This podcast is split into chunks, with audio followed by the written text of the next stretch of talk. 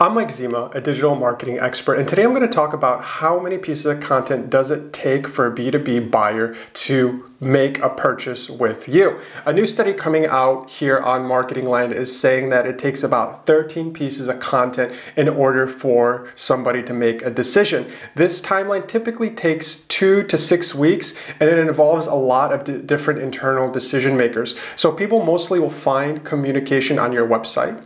Google search, social media, email, and word of mouth. And you can see the lower ones are going to be your uh, top of funnel, lead generation and marketing generation practices. So if you're creating enough resources on your website, this is going to serve as a trail of breadcrumbs. You want to have great resources, white papers, client testimonials, videos. Video has been transformational for our business. And this is all supposed to draw in prospects back to your website to get enough information to satisfy their intent. One of the things you can do to excel with your communication is also posted on social media.